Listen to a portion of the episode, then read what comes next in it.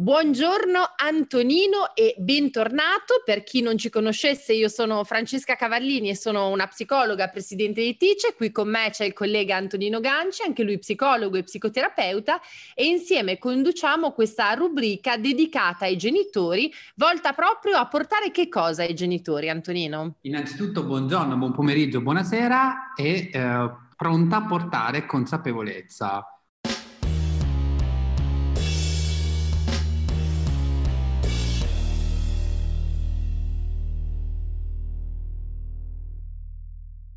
la psicologia a portata dei genitori, perché spesso si pensa che la psicologia riguardi solo situazioni critiche o problematiche, in realtà la psicologia, come la salute fisica, riguarda tutti un po' tutti i giorni.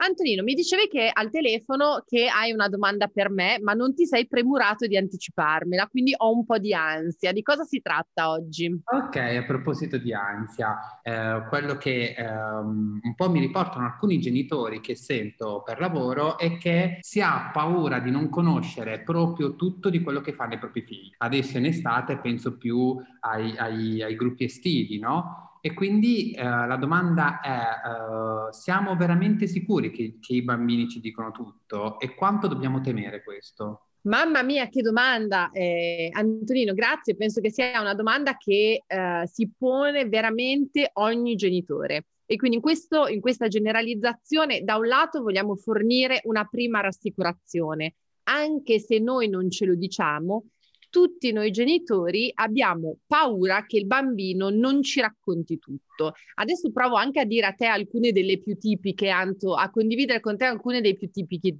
tipici dubbi. Il primo è un dubbio diciamo evolutivo. Temo che il bimbo non mi racconti qualcosa di pericoloso che gli è capitato.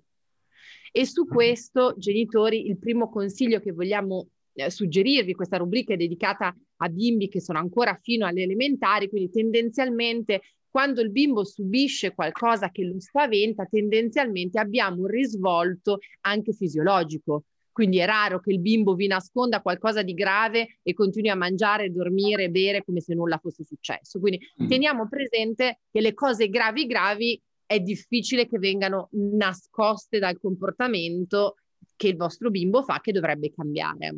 Se la prima domanda è oddio mi nasconde qualcosa e domande più tipiche sono è stato abusato, è stato bullizzato, è stato picchiato, ecco, se capitano episodi di questa gravità è raro, può capitare che il bimbo non ne parli, ma è assolutamente raro che non ci siano compromissioni a livello comportamentali altre, quindi un bimbo che un po' cambia, quindi non è il silenzio il predittore. L'altro tipo di domanda che si pongono il genitore è che in realtà nasconde un loro bisogno di in realtà controllare e sapere tutto quello che fa il figlio e anche qui riconosciamo una base profondamente evolutiva, quindi nel non mi racconta tutto c'è il vorrei sapere ogni cosa di, di cosa fa, dov'è e soprattutto se è felice e sta bene. Quindi dobbiamo ricordarci che questa è una nostra prioritaria esigenza e non è così prioritario che il bambino lo faccia. È buona cosa instaurare un buon dialogo e magari poi diamo qualche suggerimento su come farlo, ma non è così indispensabile che ci racconti tutto. Quindi, tolto il pericolo, ci rimane anche eh, la voglia, comunque un desiderio di sapere tutto quello che ha fatto eh, il no- nostro figlio e quindi anche il, il sapere co- cosa ha fatto e come è stato quando faceva quelle cose nel momento in cui noi non potevamo esserci. E poi nasconde questo un'altra, un altro grande bias no? nel nostro pensarci genitori altruistici, c'è anche il desiderio che noi speriamo che il bimbo abbia voglia di raccontarsi a noi.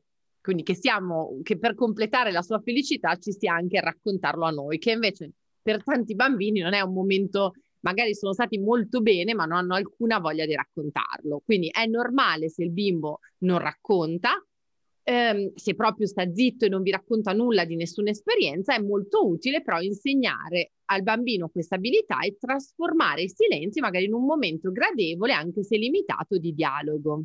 Quindi un bambino che non va nel dettaglio, non racconta tutto quanto e non esprime totalmente le emozioni eh, che ha avuto durante la giornata non è predittivo di una cattiva relazione o di una relazione problematica col genitore. Allora, mentre te lo dico, mi sto drammaticamente guardando dentro come genitore, lo spero, ma certo, come invece professionista dico assolutamente di sì. È assolutamente normale che il bimbo racconti ogni tanto solo se gli va qualcosa, a volte tralasciano anche particolari, magari, non so, fondamentali. C'è stato, non so, un, un vitellino appena nato, so, vedono ai Grest anche cose eccezionali, se le ricordano magari due o tre giorni dopo. E quindi è, è, non è per niente diciamo indispensabile che il bimbo racconti tutto.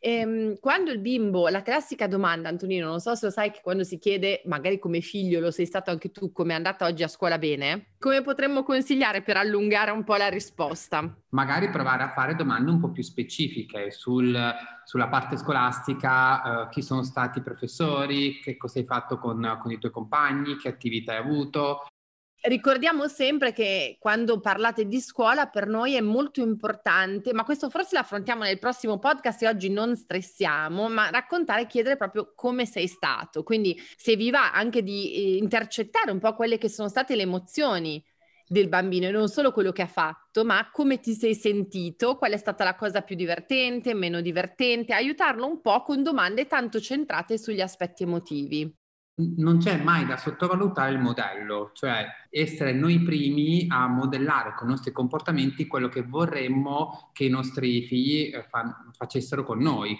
Mamma mia Antonino, ma è geniale sta cosa. Stavo pensando che io proprio ho la modalità opposta, quindi questo me lo prendo e me lo porto a casa. Se vogliamo figli che raccontano, raccontiamo anche noi le nostre giornate, magari in modo interessante e interattivo. Io direi di ringraziare tutti per l'ascolto, ma prima di questo vi faccio salutare anche Antonino, quindi io vi saluto da parte mia. Grazie per aver seguito la nostra rubrica Genitori consapevoli, conoscete i nostri social, i nostri contatti, se volete ci potete scrivere per avere magari suggestioni su particolari argomenti. Un abbraccio da Francesca e da Antonino, ciao a tutti e grazie, alla prossima. Ciao, grazie.